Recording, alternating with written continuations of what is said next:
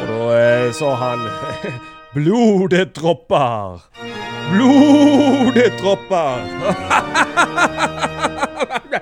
Blod ska flyta. Du ska blodet flyta. Mm. Mm.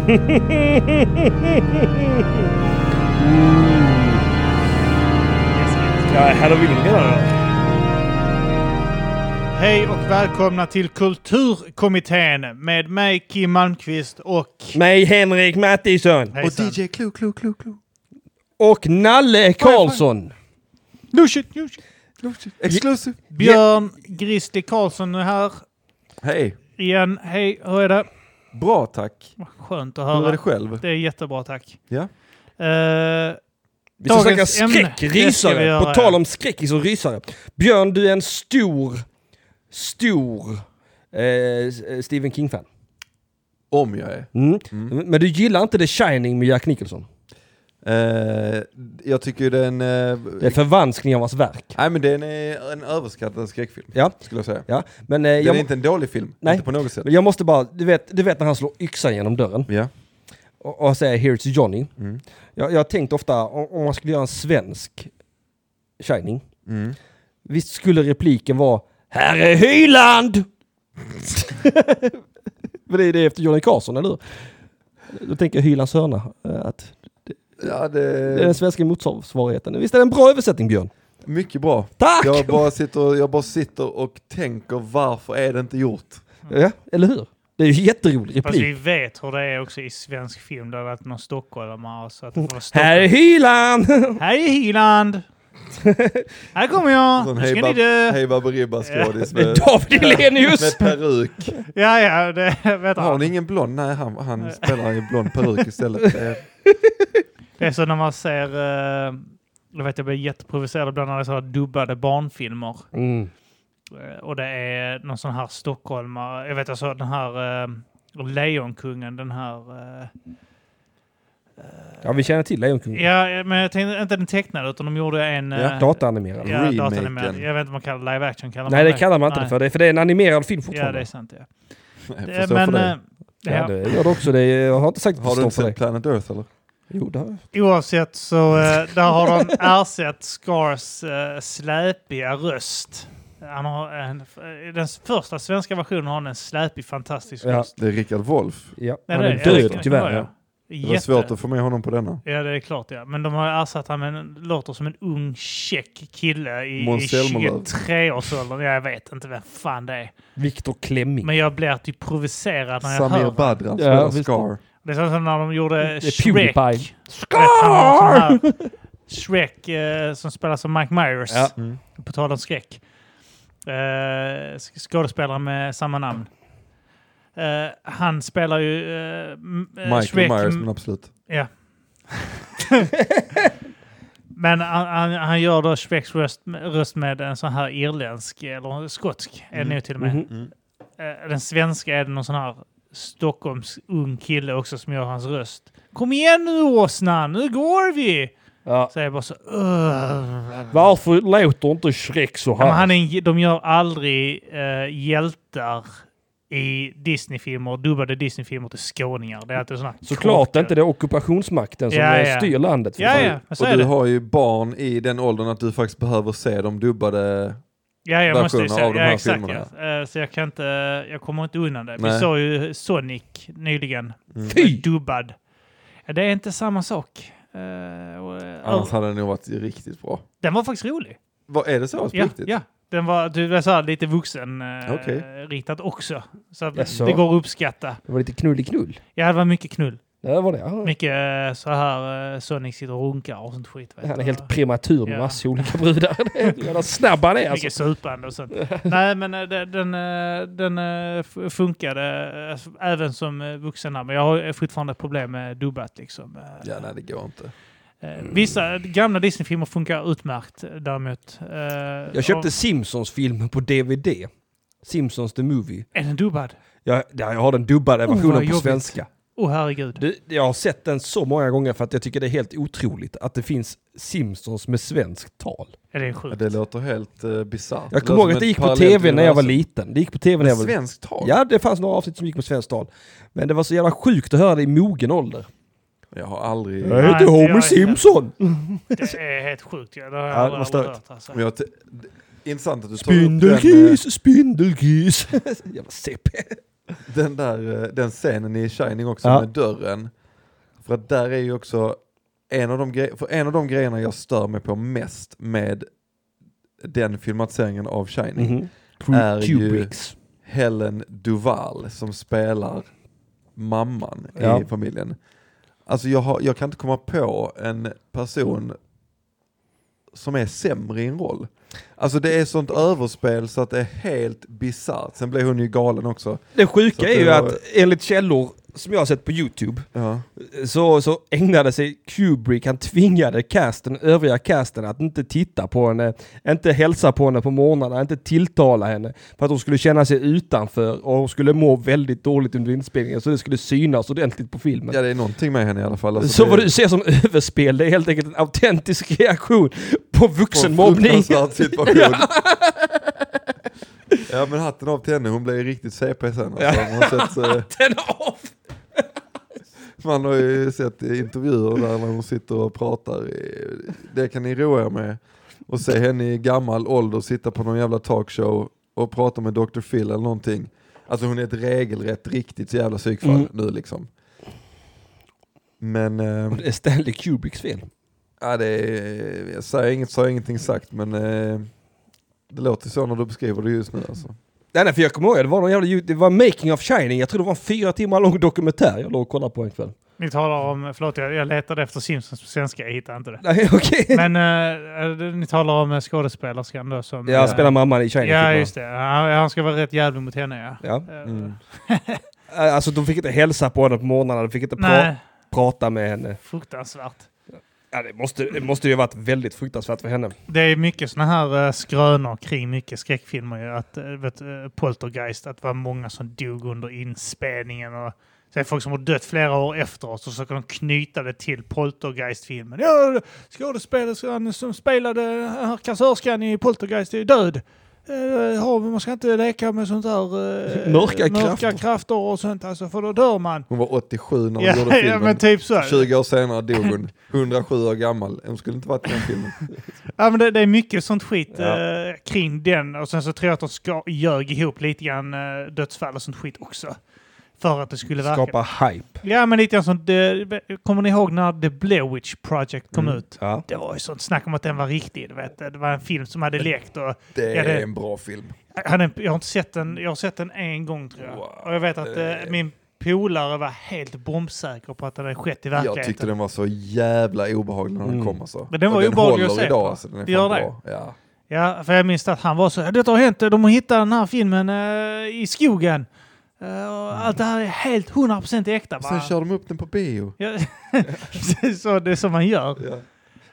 Nästa vecka ska de visa Columbine-morden, har jag hört. Bara de här övervakningsfilmer. Ja, en sån snufffilm. Ja. Visar den på SF. Gör en trailer.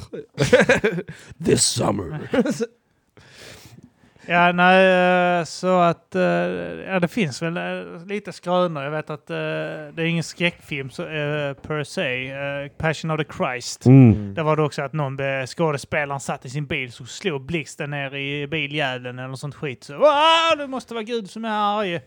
Ja, men alltså det där känns som en sån jävla Hollywood-grej. Jag tycker de håller på så. Jag var likadant med Suicide Squad. Jared Leto blev helt koko i huvudet för att han skulle spela Jokern. Ja, fast han skulle ju vara sådär meta-acting. Alltså, han skulle gå in där riktigt i skiten. Så, men det känns också som en jävla skröna, tycker jag, att han höll på det sättet. Ja, alltså var han så jävla fjantig och skickade råttor och sånt bajs. Ja, och sånt jävla trams. Vakuumförpackat bajs. Varför gjorde han det för? Ja, nej. Men jag tror inte på det ens en gång. Nej, jag vet inte om Margot Robbie sa det själv däremot att han skickade en råtta i en bur eller någonting till henne. Liksom, står säkert i deras kontrakt. Flippig. Jag litar inte på någonting från Hollywood. Ja, nej, alltså, jag svär, de har kontrakt på allt. Det var ju någonting också den här... The Crow med Brandon Lee. Just det, han dog under inspelning och det var liksom allegedly. Men det var väl att kulorna hade bytts ut. De här lösa skotten hade bytts ut mot riktiga kulor. Och han blev skjuten liksom. Ja, men det stämmer väl? Eller är det det gör det ju. Men sen är det massa så här om varför det händer. Ja, mörka liksom, krafter. Och så, men ja, man ska vara försiktig va? Men det beror 100% på att alla tog ladd på 90-talet. Jag är helt säker. Gud, ja. Jag är först tillbaka till när jag var ung och man körde den här ett Ouija board, men anden i glaset heter det. Och då skulle den flytta sig av sig själv. Jag minns när man lekte det så brände man alltid fingertopparna var helt kala efteråt för man höll glaset över ett ljus så det var skitvarmt. Och så satte man fingret och så man skållade bort fingeravtrycket. Men då vet jag att någon gång när vi körde så höll jag emot. Och så kisar jag. Och så säger en av mina polare, Mohammed, så då trycker allt vad han orkar. Så vet man så att han tittade så, varför rör han sig inte liksom? Han försöker trycka något åt håll för att han ska få det att stava någonting. Så det bara säger okej. Och du tror inte det funkade på riktigt? Jo, 100%. Jag bara kämpade emot. Jag fick ju, jag dog ju efter det. För att jag lekte med mörka krafter och inte lät anden säga vad han ville. Det gjorde jag och min mamma förra julen. Min dotter var i Göteborg. Min syster var iväg med min pappa i Spanien. Och bara jag och morsan. Och så sa morsan... Vad gjorde dina morbröder? Ja, de var döda. De var tyvärr helt upptagna. De hade röven full här med döden. Men så... Så sa man, vad ska vi hitta på i jul då? Så sa jag, men då kan vi röka hasch och spela anden i glaset. Sa jag på skoj. Ja. Och sen bara ett par dagar senare fick jag en bild. Har hon gjort sån Ouija-board hemma? Nu kör vi. Nu jävla kör vi som vi spelar. Har du med dig weed nu? Ja, nej, vi hade tyvärr inget weed, men vi spelade anden i glaset. Ja. Och det hände inte ett skit. Nej, grejen är att det händer inte någonting för att det är skitsnack. Vi ville bara gratulera Jesus på födelsedagen. Yeah. Ja, men allt det är ju det jävla hittepå-trams. Liksom. Det skitet sker liksom inte. Om inte någon styr det så är det ju bra. Men bra skräckfilmer. Är det specifikt filmer vi snackar om nu va? Ja, det är väl... Eller skräck bara. Skräck, men främst skräckfilmer tänker jag på då för att... Jag tänker på bland de första jag såg. Jag älskade skräckfilmer när jag var ung. Det var mycket zombie och vampyrer. Främst zombiefilmer älskar jag. Jag vet nere i stan så fanns det, jag tror det hette videokrubban på den tiden. Så gick jag in där så hade de en skräckhylla. Så när mina föräldrar hyrde sina vanliga VHS-filmer liksom, vad som än kom ut kasino och alla skit som kom ut 94 hit och det skitet. Så fick vi barn välja en skräckfilm eller något sånt, eller en film och då gick vi aldrig till barnavdelningen, vi gick alltid till skräckavdelningen och så då hyrde man en skräckfilm liksom, och då var det så här Fright Night och det var Night of the Living Dead, fredagen den 13, Freddy Krueger och sånt liksom. Nightmare on Elm Street. Min första skräckis var ju Frankenstein från 1931. Det var det? Inte superläskigt. Var den första du såg? Liksom? Ja, det var den första skräckisen så. Ja. Men den var ju grymt bra på andra sätt. Men den var ju aldrig särskilt läskig. Men alltså jag, överlag så fick jag... Alltså mina första skräckisar, det måste ju varit Frankenstein 1931. Och sen Bram Stokers Dracula. Och Interview with a Vampire. Den minns jag som att jag tyckte var så extremt obehaglig. alltså den... En vampyrs bekännelse. Ja, exakt. Ja. Den här scenen när han... för liksom solljuset på sig och börjar liksom typ smälla. Alltså, jag kan komma ihåg sådana enstaka scener som bara sökte mig när jag var liten och den är en sån liksom att jag tyckte det var så jävla obehagligt ut alltså. Och jag kände detsamma med Bram Stokers när han blev någon form av varulv. Han kommer in som någon dimma först. Ja, sen våldtar han hon Lucy. Yeah. Ja. Och sen så så går hon för det första ut i den här mörka jävla labyrinten för att leta upp henne. Hon har kvinnan. Mina. Mm. Och då är han någon jävla... Fantastisk bok för övrigt. Ja, den boken är guld. Den ska man läsa. Ja, det får fan göra. Men, och även Frankenstein ska man faktiskt läsa. Ja, också. Men jag tycker Dracula är... Den är betydligt bättre. Frankenstein är så jävla långsam. Ja, men den är ju... Den är också så jävla underhållande på det sättet Viktor Frankenstein hela tiden får dåndimpen. Jag älskar det med de här jävla flamboyanta 1800-talsmedlen eller 1700-talsmedlen som när han skapar det här jävla monstret. Han sätter liv i den här varelsen. Den reser sig från döden. Han blir så rädd så att han får feber i 6 månader. Alltså, han måste ha Henry Klevall, jag mår så dåligt. Och han gör det, alltså det är inte bara en gång i boken, det är även när han gör frugan till monstret, det är ju även när monstret mördar han, och du vet, varenda gång det händer något dramatiskt. Alltså. Ja, alltså han är ju så jävla flamboyant. Så när han ges ut där för att döda monstret, man tror, jag trodde inte ett dugg på honom. Ska du din lilla fikus, ska du verkligen ut och jaga den här övermänskliga? Vad din jävla sittkissare, Viktor. Nej, hyr in någon som kan det där. Din jävla... Fick ni några men av det? Alltså där, jag vet att den här scenen just med den här varusliknande när han gjorde det vet jag tyckte den var så jävla, den kunde jag drömma om. Jag tyckte den var så jävla obehaglig. Och sen var det ingen skräckfilm. Just det, Under dockan. Mm. Child's Play. De filmerna tycker jag är feta. De vi snackade ganska mycket om. Ja. Och, jag har sett allihopa nu utom den senaste med Mark Hamill nu. Mm. Och så de ska göra en serie på den också. Just det. Istället för att göra fler filmer ska de göra en serie. Bortsett från den här rebooten. Men är det verkligen skräck? Ja, det är ju rysarkomedier av något slag. Skräckkomedi på något sätt. För de... Men det är ju Freddy, alltså Nightmare on Elm Street. Ja, och jag håller med.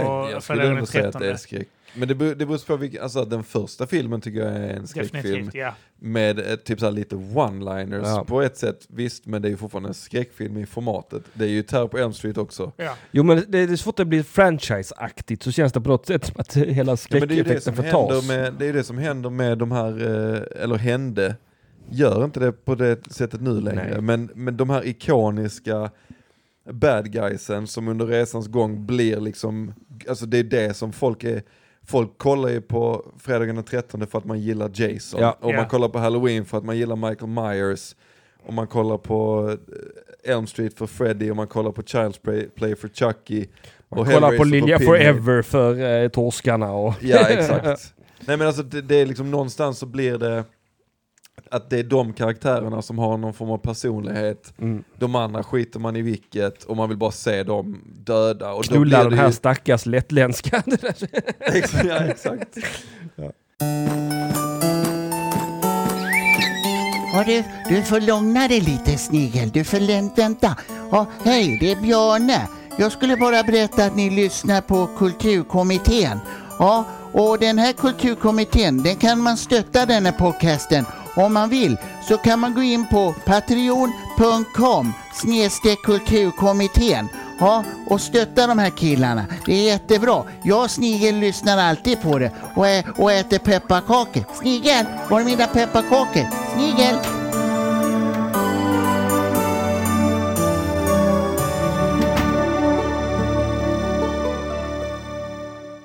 Tänk dig en uppföljare när man har fattat att folk bryr sig bara om de bad guysen. Så det är bara torskar som sätter på 1,5 timme. Ja. Olika barn. POV också. Det. Sådana toddlerfötter som är feta, svettiga gubbar. Istället för en sån kniv man ser så bara ser man en kuk som reser sig. I skuggan. Barn i duschen. Men det slutar ju...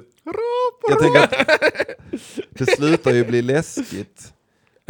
Och när du börjar hålla på mördaren. Alltså när du börjar tycka att Jason är cool och vill se vilka coola sätt han kan döda på, då slutar ju filmerna vara läskiga. Så då är frågan, är det fortfarande då i formatet är det ju skräckfilmer, men jag menar första filmerna i de serierna är ju liksom ska ju vara folk, jag tror folk tyckte det var pissläskigt. Alltså Under dockan ettan är ju alltså i början så var det mycket att man inte skulle se monster. Det var som Hajen-filmerna. Ja. Man skulle se så lite som möjligt. Halloween är ju också väldigt tydlig med det. Liksom. De är det okay, första liksom. Jag har inte sett alla dem. Det är mycket att man ser ur hans ögon. Liksom, när han i början liksom. Den enda jag kommer egentligen ihåg av Halloween-filmerna är den här, vad heter den, H2O. Mm. Den bästa av alla. Nej, jag kan tänka mig att den är den sämsta antar jag. Nej, jag skulle inte säga att den sämsta, men det är inte den bästa heller. Nej. Det är den med Busta Rhymes va? Jag tror han är med i den, ja. Det finns ju en... Jason in Space. Freddy Krueger, där är också någon jävla rappare med sånt. Vad fan är, vilken är det? Eller tänker jag... Nej, jag tänker på... Fred, och den tycker jag är jävligt ball också. Freddy vs. Jason. Den är skitfett. Den är skitfett, ja. Är det inte där, är det där de går ut i fältet och sånt också? Ja, det tror jag. Jag tror att det börjar brinna och sånt skit. Ja. För det finns någon tidigare med... jag tänker på också när Freddy Krueger går på någon sån här stoner. Mm. Men det kanske är samma, jag är lite osäker. Jag tror det är samma. Ja. Mm. Den tycker jag är riktigt bra. Det är nog den bästa Jason-filmen. Jag älskar den första Kruger. Där alltså. Ja. Fredag den 13. Alltså, men där morsan är... Men de tappar också där. Han åkte ut i rymden och sånt skit. Ja, Jason in Space. Och Jason drar åt helvete. Allt vad de heter. Ja. Jason tar Manhattan. Ja. Ja, men det är de boxar där är faktiskt min första traumatiserade känsla i en skräckfilm någonsin. Det är Jason tar Manhattan. Helt osannolikt, jag vet. Men det är en scen på båten när Jason kommer som liten pojke och spökar för dem. Och han är nydränkt, han bara kommer och ber om hjälp. Jag kommer ihåg, jag var kanske 10-11 när jag såg den scenen. Jag bara fick som gåshud över hela kroppen. Fy fan vad jag tyckte det var obehagligt. Alltså har ni någon sån här film? Alltså, jag säger en av de obehagligaste. Om jag ska säga den, en av de obehagligaste skräckfilmer jag någonsin sett. Det är 1408. Inte sett. Ja. Stephen King också. Ja, det surprise. John Cusack. Ja. Och Samuel L. Jackson är med den också. Yes. Alltså den filmen är så jävla obehaglig. Jag vet inte vad specifikt en scen där han, vet, det handlar om en kille som kommer in i ett sånt där hemsökt rum på ett hotell. Och han kommer inte ut därifrån. Alltså det är en journalist då. Och så är det något tillfälle han tittar ut över gatan och mot andra byggnaden och han ser någon där och så ska han ropa på hjälp. Så han börjar, alltså jag får gå så och bara tänka på skiten. Han står och viftar mot fönstret. Help! Och så bara ser han att den andra personen gör precis samma rörelser. Resa på mig, jag tycker det är så jävla obehagligt. Du har faktiskt gåsigt på riktigt. Ja, jag tycker det är så jävla obehagligt. Är det han sig själv han ser där? Ja, det är han, jag ser det han själv är på andra sidan som står och vinkar och tittar på när han kollar närmare. Och sen helt plötsligt bara ser att det är någonting bakom honom som är på väg mot honom. Ja. Alltså den scenen, alltså jag vet, så nu, jag bara kröp ihop, jag satt ensam, du vet, hemma i soffan, klockan det är så 11 på kvällen, bäckmörkt i hela lägenheten. Det är så att jag satt med benen uppe, du vet, jag kröp ihop med fötterna. För jag vill inte ha dem nära. Och det var något av det obehagligaste. Jag har inte sett den filmen. Men jag plågades länge av en mardröm. Att jag är på väg hem. Ja. Och jag tittar upp på min egen balkong. Jag ser in i mitt eget kök. Ja. Och där står jag med min dotter allaredan. Och det var sån... Du vet, jag vaknade så...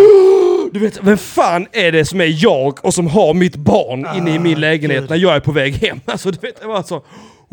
det var verkligen snöp i hela... Det är så fruktansvärt, är det? Ja, det är fruktansvärt... Alltså, det var sådana här drömmar efter man hade sett sådana filmer. Jag hade någon dröm... Jag hade den här klassiska där man springer och då springer man kommer åt någonstans. Har ingenting på att se sig själv med sitt eget barn. Nej, men jag vet att när jag var liten så... För det första, jag var livrädd för... Jag hade sett filmer och någon drog folk under sängar och sånt, vet. Så att jag var livrädd för mina föräldrars säng. Ja. De hade såna jävla... vad heter såna här som är på... inte lakan, men på överdrag där är såna här fransar täcke. Liksom. Ja, men det är fransar liksom ner. Så man kunde inte se under sängen. Utan de bara hängde där. Så det var så jävla obehagligt där. Så jag hade ju mardrömmar om att jag drogs under där några gånger. Ja. Och jag vet, en gång så hade jag en mardröm om att jag skulle springa kapp min pappa i vardagsrummet. Och han bara skrattar och det skojar. Så går iväg med sån jävla jaffa-läsk och skrattar lite. Och jag springer att vi åker för kommunen. För jag vet att rummet där bredvid så är det något som drar in mig. Och jag springer, men jag kommer ingen vart. Jag kommer inte förbi rummet. Sen bara sugs in. Så vaknar man så livrädd. Ja. Det är en sån dröm som har hemsökt mig så in i helvete. När jag var liten. Alltså, sen Shining, det är också en sån som jag blivit lite så traumatiserad av. Det är någonting med att vara fast med sin familj. Och det finns ett hot i familjen. Jag vet inte vad det har att göra med min bakgrund i missbrukarfamilj, och det liksom inte var alltså helt... Du är fast med din familj. Ja, men att det, alltså, det var inte helt främmande att det blev våldsamt liksom hemma. Det kunde hända att det blev... Och man var helt förpassad som barn till det. Så det fick jag alltid panik på när Jack Nicholson ballar ur och blir den här våldsamma pappan. Det var också Och sen likadant Exorcisten. När hon knullar sig själv i fittan med krucifixet. Det var också sån scen så jag bara... Har man runkat i kapp det? Ja, det är sedan man har blivit äldre, va? Men det är också lustigt. Jag har också den här känslan att man är fast med sin familj. Ja. Hela tiden. När jag är hemma. Bara skriker. Nej! Vad är det med dig? De är i alla rum! Jag är fast med! Jag får aldrig vara själv! Det är sån dagdröm du har där, att du ska bli infrusen i ett isblock så du får vara i fred.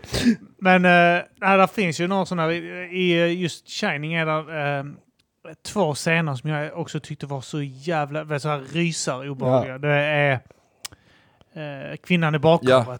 Första gången han drar bort den. Och fy fan, den är fruktansvärd. Och den är så jävla äcklig, den kärringen. Och den är så jävla obehagligt. Och så är där en scen till med de här tvillingarna i gången. De bara står stilla. Ett barn kommer ensamt också. Det får man rysa. Alltså, man tänker att det är sitt eget barn. När man... Ja, jag visste man det. Usch, nej alltså... Har du någon sån trauma? Alltså... Björn. Nalle. En som jag har som känns så jävla löjlig. Men när jag var liten så hade jag liksom klaustrofobi. Alltså, jag tyckte det var fruktansvärt med... Alltså blev instängd var liksom min värsta. Ja. Och då kommer jag ihåg att jag såg den här mannen med järnmasken. Ja, med Leonardo DiCaprio. Ja. Och när han... Så är han nere i fängelsehålan och så får han den här masken. Liksom, eller han har den här masken på sig. Alltså en järnmask över hela huvudet liksom. Som sluter tätt. Och han bara typ så här... Jag kommer inte ihåg om han skriker eller gråter. Men han är helt så liksom...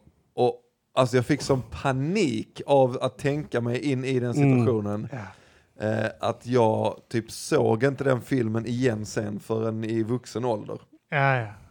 Men sen så har jag, om det gäller skräckfilm, så kan jag säga, de som har påverkat mig mest. The Ring. Första gången jag såg den. Ville inte svara i telefon på en vecka. Alltså när telefonen ringde blev jag pissrädd. Och om man satt på tvn och det råkade vara Myrornas krig liksom. Ja.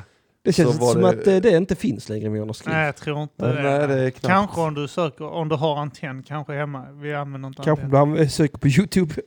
Ja. Ja. Nej, för, 10 hours Myrornas krig. Jag var ju likadant med Under dockan, min systers dockor. Hon hade såna talande, skrollande dockor och sånt skit. Vet. Hon kunde bara så mitt på natten börja krypa och sånt skit, vet du, någon sån krypdockor och sånt. Ja. Det var ju sjukt, det vet jag tyckte var så jävla obehagligt. Så jag hade ju så här förberett, jag la mina gosedjur runt sängen på golvet som skulle vakta mig från hennes jävla skrålandocka och sånt skit. Som en helig cirkel. Ja, det var så. Verkligen. Salt i dörrkarmen för att hålla väck till bordet. Det var så jävla obehagligt. Här står He-Man.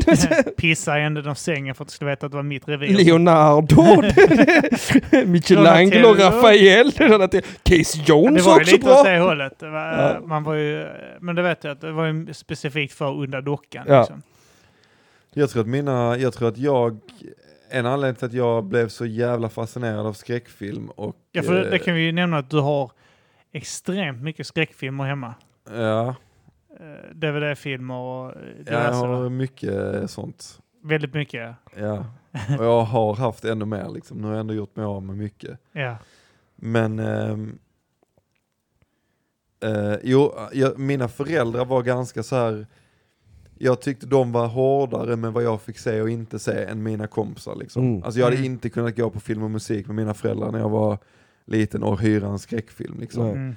Så att jag tror att jag byggde upp en liksom, fascination för det. Och sen så när jag var i tonåren och så såg jag så jävla mycket skräck. Och jag har inte de där, du vet så här och jag såg... Jag såg Exorcisten när jag var 7 och jag kunde inte sova på en månad. Alltså jag har inga sådana för jag såg inget när jag var 13 när jag såg Exorcisten. Ja. Jag såg den förlängda på bio. Ja. Det jag minns då var Blair Witch som vi snackade om. Den tyckte jag var fett obehaglig och mådde lite dåligt efter jag hade sett den. Ja. Och The Ring som kom sen, den påverkar mig också liksom. Men sen har jag haft i vuxen ålder vissa filmer som jag har liksom verkligen sökt mig. Och då är det inte så att, alltså då är det ganska mycket att när filmen är slut sen så kan man liksom koppla bort på ett annat sätt än man, alltså man får känslan när man sitter där och kollar att det är sjukt obehagligt eller så. Men när man sen stänger av så är det inte som att jag är mörkret. Det är, men jag tänker inte så mycket på det sen. Det är inte så att jag inte kan somna. Men jag kommer ihåg, har ni sett den Lights Out? Nej. Nej. Jag tror det är en svensk regissör, men det är liksom en film som handlar om, hör och häpna, men en mamma och ett barn då, och de är lite så här hemsökta av en person. Mamman har bott på någon institution liksom när hon var ung och mådde dåligt så här, och där fanns en flicka som reagerade liksom jättestarkt på ljus och var liksom allergisk mot ljus och allt vad det var. Låter som mig med migrän.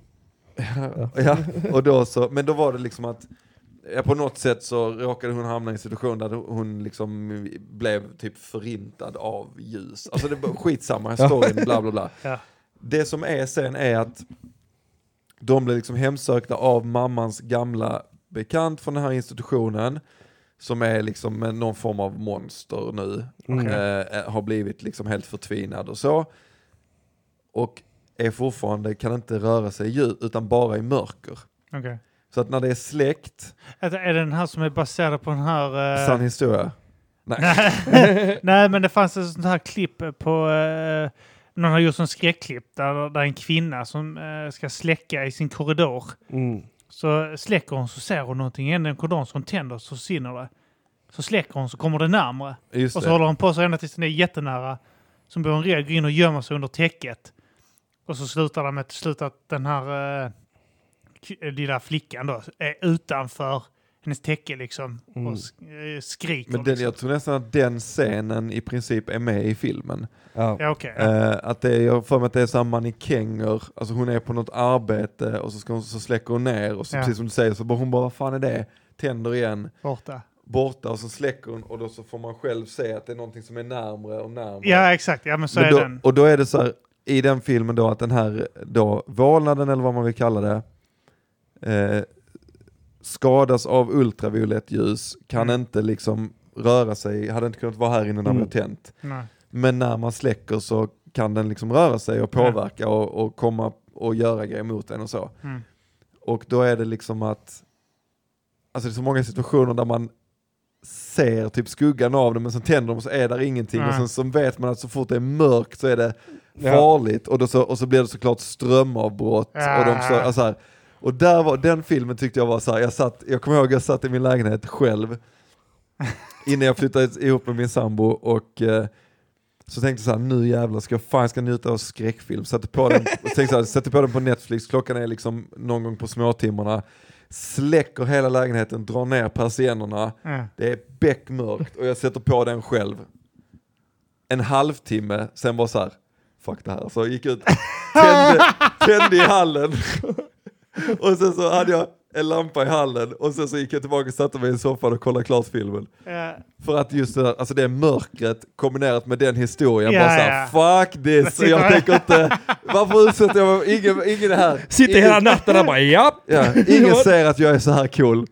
Det finns ingen anledning. Nej, alltså, vill jag bli riktigt så fucked creeped out nu, så är det ofta YouTube-videos för min del. Alltså, alltså att det finns någon klipp på någon asiatisk kvinna som filmar en hotellobby, som går in i en hiss och trycker på hissknapparna i en speciell kombination. Hon beter sig väldigt irrationellt och man fattar inte vad hon gör, va?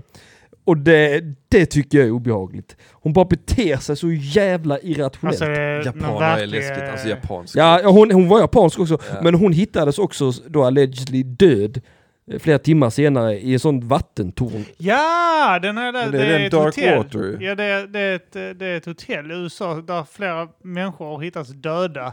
Oförklarligt liksom. Och hon är liksom, det är någon har ju mördat dem. Ja, men alltså, men att alldeles extremt rationellt. Är det någon som har mördat dem för att de dödar horor och sånt. Ja. Nej, men att just att hon, alltså det är så fort det blir oförklarligt på något sätt. Att, men jag begriper inte, vad fan sysslar hon med? Hon åker till den våningen, går ut genom historien, går in, trycker, åker upp en våning, trycker, åker ner en våning, går ut in. Alltså bara... Så det kan för, alltså, är det alltså plus asiat, va? Ja, nej, det straffar ut sig direkt, dubbelfel. Jag hade problem när jag var yngre också, att jag hade problem att gå förbi buskar och sånt för att jag hade sett den här oändliga historien. Ja, just det. Den här Mork, den här stora varulvshunden och fan det. Så att jag gick förbi buskar med hål i, alltså det här. Då tyckte jag det var jobbigt. Alltså då gick jag stel som en pinnjävel, alltså beredd på kuta. Man kutar aldrig. För tänker man att då vet de att jag springer och då vill de näta mig. Ja. Och den hade jag också, det var en sån grej jag hade mardrömmar om och jag var rädd ut, alltså när jag var ute och gick och sånt. Mm. Men jag tänker så här, i dagsläget, är det något ni är rädd för? Till exempel, har ni fått besök av nattmara någon gång? Alltså jag har ju sömnparalys. Då har du det? Nej, fan vad skitoft. Eller nu har det varit länge sedan, men det har jag haft jättemycket. Ja, jag har haft det ett par gånger och det är fruktansvärt. Det, alltså innan man vänjer sig. Alltså nu har jag haft det så mycket så att jag kan liksom slappna av i det. Ja. Men innan man vänjer sig är det ju... Det är ju... För de som inte vet... Det är vidrigt. Sömnparalys är alltså... Det är förkallas nattmaran. Det är att... I regel brukar man drömma att det är någon som sitter på en och, eller så att du kan inte röra dig. Det är att hjärnan vaknar. Hjärnan vaknar men inte kroppen. Ja, kroppen hänger inte med. Så att kroppen är ju liksom helt... förlamad mer eller mindre, för den sover fortfarande, men du är klarvaken, vilket kan resultera att du ser i syner och sånt, för att hjärnan drömmer fortfarande. Jag har haft det ett par gånger att jag har vaknat upp av att, jag vet specifikt, påminner lite om Exorcisten. Jag hade det ungefär en decimeter från ansiktet. Ja. Det var nu första gången jag hade det. Då bara så ett ansikte helt ärrat och trasigt som gjorde så här. Ja. Och jag kunde inte röra mig, jag bara låg så här. Jag ville bara skrika allt vad jag orkade. Jag bara så här, titta upp så här, jag kommer inte, alltså typ kan jag röra huvudet. Jag bara kunde inte röra något i kroppen, bara huvudet. Jag bara kastade huvudet fram och tillbaka så här. Precis som jag vet så nej. Och någon gång har jag sett familjemedlemmar i dörröppningen som pratar med mig. Så helt plötsligt bara försvinner de medan de pratar med mig. Så jag bara så, vad fan hände? Senaste gången jag hade det, då låg jag på sidan, bäckmörkt, öppnar ögonen, så var det något som var som en bland emellan en grådvärg och något sånt där konstigt monster liksom. Ja. Bara låt, som han i Game of Thrones typ. Som de på Fångarna på fortet. Ja. Var det en sån alltså, person som var typ en och... alltså kanske en och... Willow sa jag. Alltså så. Och små armar och... Och men så helt oproportionellt. Ändå ett stort ansikte. Jag fattar att jag kan ha ett stort ansikte. Men då vet jag att jag bara öppnar ögonen. Vet, det är alltså jättemörkt. Jag bara ligger på sidan och den bara är mitt framför mig och tittar på mig. Och jag kan inte röra mig. Jag bara ligger här. Kommer jag dö? Kommer jag dö? Och det enda jag vill göra är att hoppa upp och skydda min familj från att låg bakom mig. Mm. Och jag bara säger, jag kan inte röra mig. Nu kommer vi aldrig dö. Nu kommer vi dö. Min far har nog fan haft det i din farfars gamla hus, Bigge Malmqvist. Min farfar brukade alltid snacka om att han hade problem med att han vaknade i... Min farfar spökade där. Nej, för titta. Han brukar alltid berätta, det var inte länge sedan han berättade för mig, att han alltid... Det måste varit sömnparalys. Vad sa det? Spöka fan i det huset. Jag brukade vakna mitt i natten och så satt alltid en gubbe i bask och bara glodde på mig. Vad har du sett, Björn? Alltså min sömnparalys har ju varit ganska så förskonande. Det har kommit in så här 6-7 heta brudar i string som man suger av dig. Så kommer. Och du bara, nej men faktiskt. Alltså jag har på riktigt, jag kan liksom inte räkna hur många gånger jag har haft detta. Och, uppskattningsvis då. Märker du att det är speciella tillfällen? Eller du har bara haft ett par gånger? Alltså jag har bara haft ett par, vi snackar... direkt i mina, alltså 5 tillfällen där jag minns jättetydligt. Okay. Jag kan känna av ibland att det, jag till och med liksom typ aktivt försatt mig i det. Oj. Wow. För att kaxigt. Varför det? Nej men för att det alltså bara för att se om det gick typ, för att ibland så har det kommit, eller har jag upplevt under liksom mitt liv, att rätt så ofta kommer det om jag typ så här slumrar. Alltså att jag typ så här inte så går och lägger mig och somnar. Soffan, liksom, exakt, att jag ligger på soffan och är liksom mitt emellan och så. Och då kan jag känna att jag liksom kommer in i det och ut för att jag ligger och slumrar. Ja. Och då har jag liksom aktivt så okej, nu ska jag bara låta det komma. Men det har också varit ett sätt för mig att liksom kunna hantera det. För att det är fett obehagligt. Alltså det, och det som har hänt mig oftast är att man bara får känslan att alltså, man kan inte röra sig. Man kan inte säga någonting. Man kan inte röra sig. Och väldigt så här tydligt för mig att jag kan inte öppna ögonen. Att jag ligger och är helt vaken. Och jag kan inte röra någonting. Och jag kan inte öppna mina ögon. Jag har inte sett så. Ofta har det varit att jag liksom har i min tanke till slut lyckats röra min arm. Tagit upp den till liksom ögonen och dratt isär ögonlocken. Ja, men jag ser, jag känner så här, okej, nu har jag dratt isär ögonlocken men jag ser ingenting fortfarande. Nej. Och sen så när det släpper så har jag ju inte gjort det. Då har jag armen där nere och, så är jag, och så vaknar jag liksom ett ryck. Ja. Men en gång, och det var typ kanske senast jag hade det eller en av de senaste gångerna, så såg jag liksom en skepnad, och det var första gången. Då var det liksom någon, alltså jag kollade mot dörren i sovrummet och så var det lite ljust ute i liksom rummet från fönsterna, gatbelysningen, och mörkt i sovrummet, och såg jag liksom dörren och då ser jag liksom en svart människoskepnad eller så komma in i dörrhålet, jag vet, och så fruktansvärt. Och kommer mot mig liksom. Och jag försöker liksom ta fram mobilen och ge och så här. Du försöker kapitulera 100%. Men nej, men och då var det också extremt obehagligt. Ja. Och jag vet, jag hade en före detta flickvän som hade jättemycket problem med detta, men det är en del av sömnparalysen. Va? Flickvännen, en del av din sömn. Ja, exakt. Varje gång jag zoomade så dök hon upp, så jag brukade ligga på soffan och... Framkallade, så kommer de sutta mig, va? Mitt första sutt. Det var ju sömnparalys. Det var drömmen att det var huvudet. Inget sutt är som... till att du... Oj, helvete, vad fan gör jag? Nej, men, då, hon trodde ju liksom... Hon har också blivit itutad lite av sin mamma så här, men hon trodde ju på riktigt att hon såg, alltså att det var spöken. Att hon trodde inte att det var sömnparalys. Men hon kunde, ibland om ville och sov, så kunde hon vakna bara typ så här och skrika och ta i mig bara, det står någon vid tvn, sätt på tvn, det står någon framför. Och så vaknar man helt jävla yrvaken och så, vad i helvete, och så kollar runt och blir pissrädd liksom, tänder och bara, vad fan händer? Ja, i och för sig, alltså jag har ju haft sån här, jag vet inte, det räknas i och för sig som sömnparalys kanske, att jag kan vakna och röra mig, men att jag ser grejer. Alltså de här grejerna jag tänker på främst är då jag inte kan röra mig, men jag har haft jättemånga gånger att jag har vaknat av till exempel jag har sett insekter. Ja. Att jag typ så dränkt i spindlar och jag vet jag har börjat slå på sängen så får stoppas i sån megaspindel så vet jag slå, så medan jag slår efter den så bara försvinner den, så bara sånt jävla crackhead. Ja, så jag bara så kuk, jag drömde. Och så bara lägger man sig om. Ja. Jag vet någon gång, en av de första gångerna min frus sov hemma hos mig när vi precis började träffas, mitt i natten så bara reser hon, alltså hon sätter sig upp och börjar skrika. Spindlar, de är överallt. Och jag bara så... Bredd bara fightas. Slå spindlarna. Nej, men hon börjar skrika. Och så jag bara så... Och så bara lägger hon sig ner och somnar om. Hon vaknar till och reser upp och börjar skrika. Och så bara la sig. Och jag bara satt så... Bredvid henne. Helt så adrenalin i kroppen. Och hon bara somnar om. Vad fan händer? Vad ska jag göra med detta nu?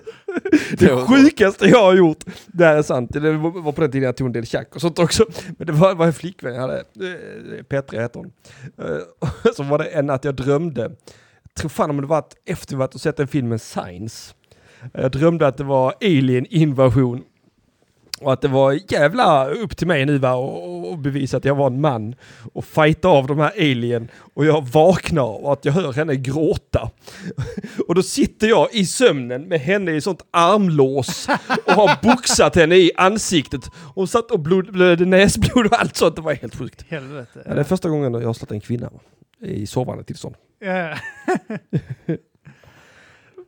Ja. Panik har jag också fått av Titanic-filmen. Alltså? Ja, båtar, jag fixar inte det. Jag tycker det är skitläskigt. Estonia är bland det läskigaste jag vet. Det här med att vara fast på en båt som sjunker och man kommer inte därifrån. Mm, ja, det kan jag tänka mig. Fast, ja, äckligt. Ja, men det är som att springa och inte komma därifrån och så vidare. Fast mycket värre. Det är fin dining och sånt omkring en. Övre medelklass. du är alltid också. Du kan inte döma bättre för dig själv. Du är alltid nere på det här jävla arbetardäcket.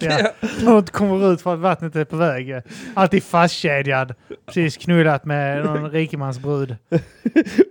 Män i frack går förbi och tittar dömande på mig.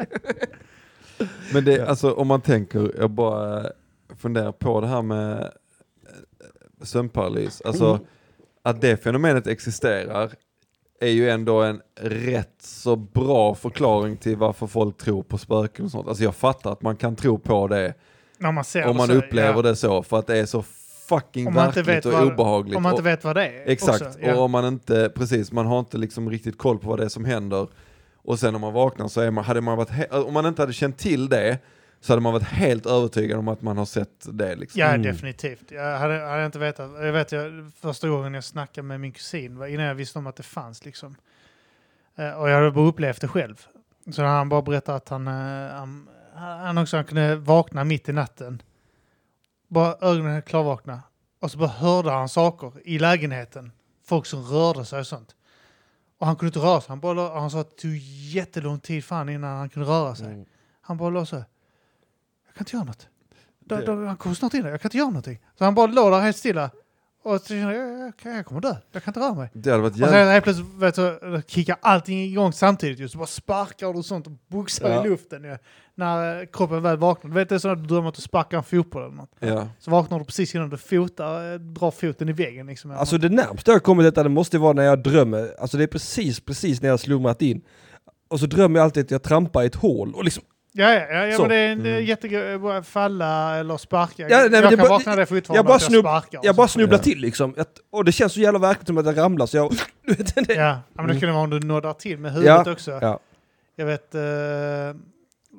Sara sa till mig någon gång när jag somnade till i soffan. Helt plötsligt bara sparkar jag till och slänger mig så liksom. Ja. Och så, men det är att jag har somnat och så drömt att jag tar något till med huvudet och jag hade drömt att jag trillar då antagligen i huvudet, eller att kroppen reagerar på att jag väger falla. Ja. Bara sparkar jag till, så det verkar sitta på film. Ja, så jag började göra så jag bara till somnar du Kim? Och så vi tittar på någonting. Då måste man ljuga. Ja, så nej.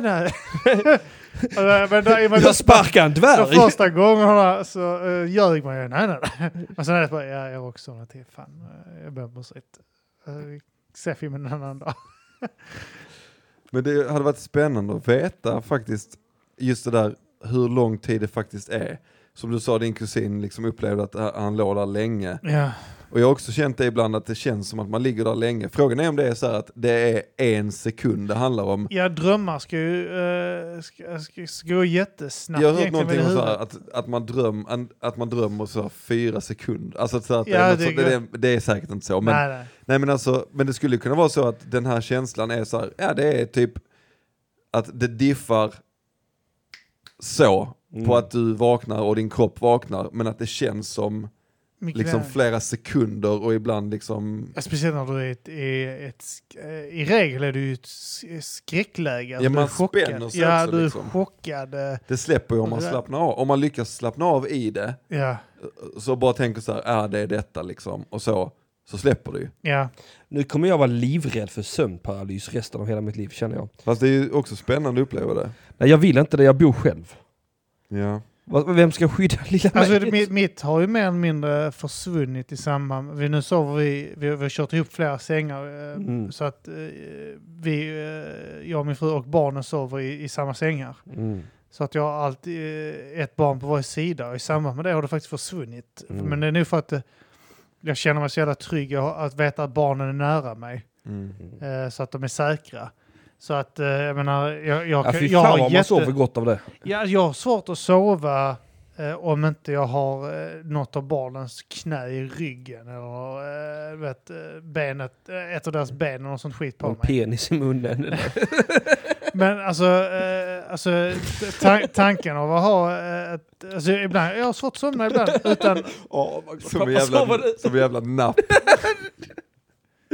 Pappa vet bara att du trycker. Nu träffar vi den punkten på Kim som vi pratade om i förra avsnittet jag var med i. Ja. När han inte kan vara med och spinna. Ja. Det ligger lite för nära sanningen. När han bara sitter jobbigt. Med ett besvärat uttryck och så här. Jag vet att man får skämta om detta. Ja.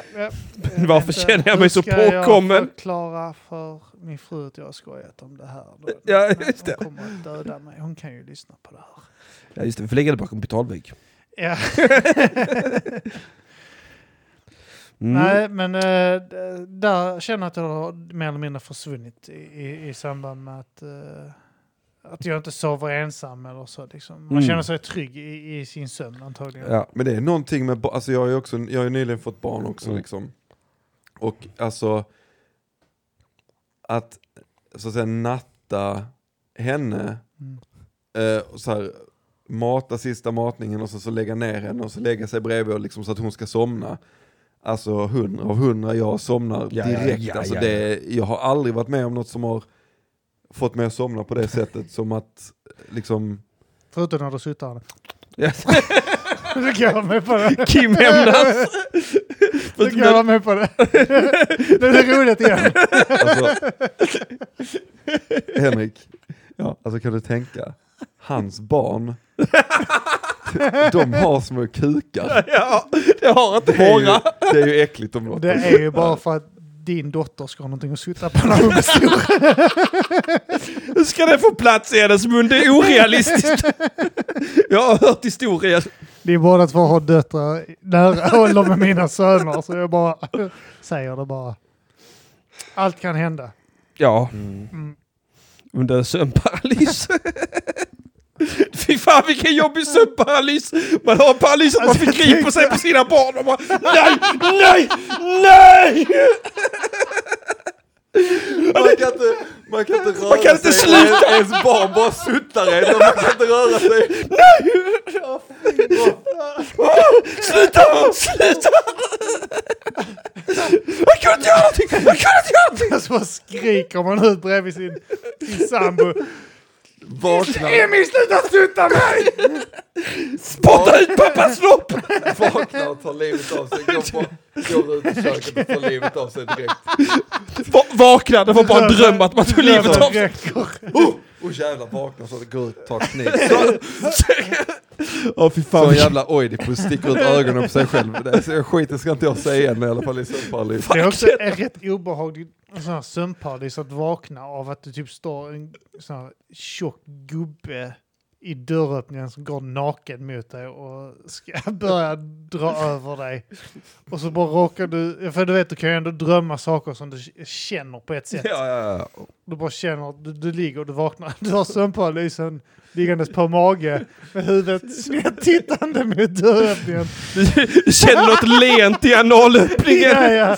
Och du bara, vet vad jag sa, om du ligger och drömmer att du lägger ägg. Man försöker bita i kudden, man kan inte. Det är då, du är skitnödig. Man kan drömma att man är pissnödig, du vet. Och man bara drömmer att man pissar hela natten. Du är skitnödig. Och du har en tolle som är väg ut. Och det känns att det är som du har någonting i röven. Och så har du sömnparalysen att en gubbe är bakom dig. Och så är det du så gör det skit utan skuk. Men du kan inte krysta. Du har tömt tarmarna i sängen. Och skit och det känns som en jävla seger. Jag vann, skriker man. Sambon vaknar. Vad fan gör du? Skit i sängen. Jag vill inte ligga på magen och skita i sängen. Här får du gubbe. Fru bara tänker så att fan han har nattstånd för hon sätter reser sig under täcket. Så tänder hon så och så man ligger på magen.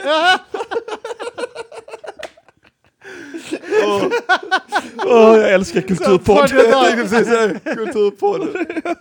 Underbart. Jag hade tankarna på en gång typ så. Åh, vad gulligt. Och sen såg att man ligger på magen. Och själv vaknar man med så jävla segergest. Det är ett leende. Exakt! Vad sa du nu? Vad sa du nu? Och frugan tror det är bara bajs i sängen. Vad sa du nu då? Ja, det var så kanten och gått så som sånt sköldpaddshuvud in och ut.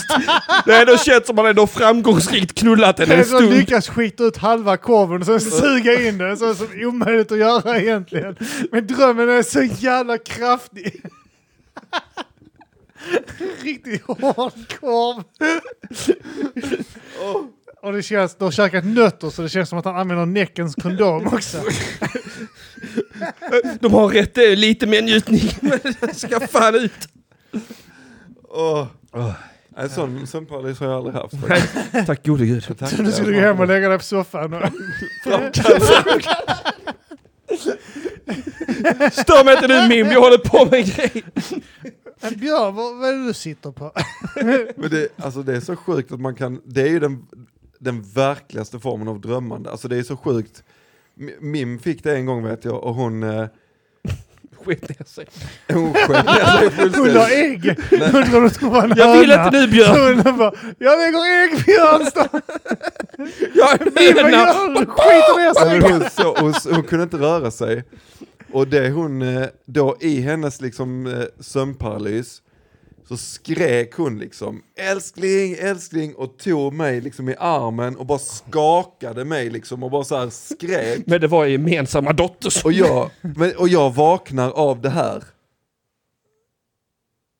Yeah. Alltså hon tar, alltså henne, jag känner hennes pekfinger lite liksom upp och ner på min arm.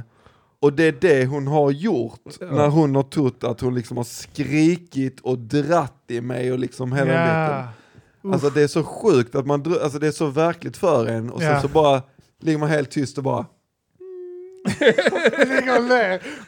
Varför hjälper du inte mig, Björn? Och det var det han blir lack på en för att man tar hjälp.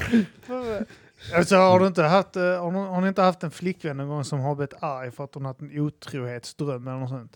Jo, det har jag varit med om också. Ja, det... Irriterad på en för att man har varit otrogen i drömmen. Ja, det också. Jag vet, min fru har också varit irriterad på mig någon morgon och sånt skit för att hon har haft en dröm om att jag har gjort någonting. Liksom. Mm. Så, Ja, det värsta det närmaste jag kommit till, det var en flickvän en gång som hällde ut ett glas vatten i huvudet på mig eller så, för hon drömde att jag var törstig.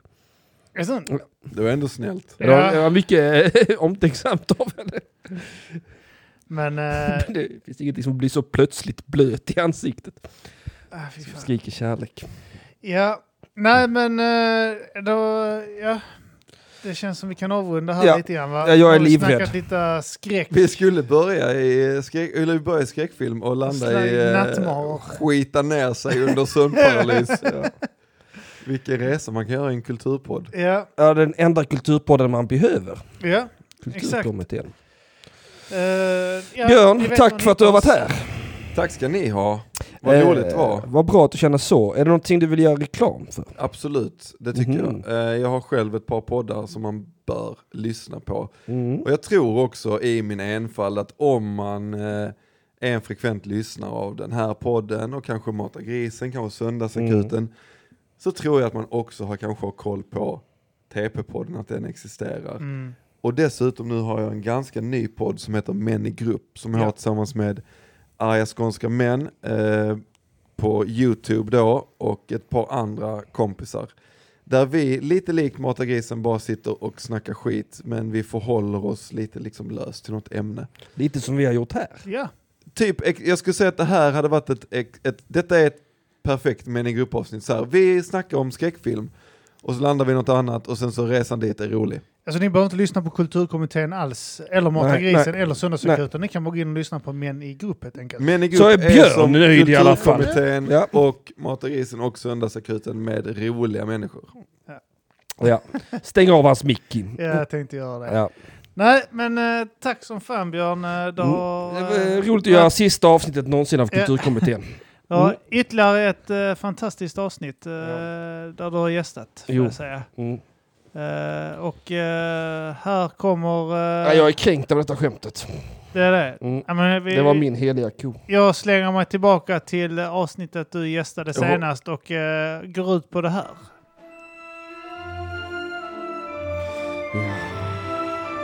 Nu känns det bättre igen, lite klassisk musik.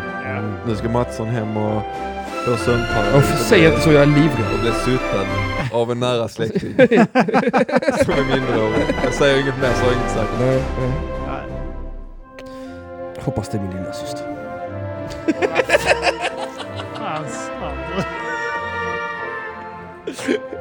Ja, det känns ändå inte lika Kims lilla syster. Ja. Nej. Vilken av dem? Han kunde inte spinna lite på den. Nej. Jag känner ju du million dollar question. Den smalaste. Vem är det? Jag vet inte.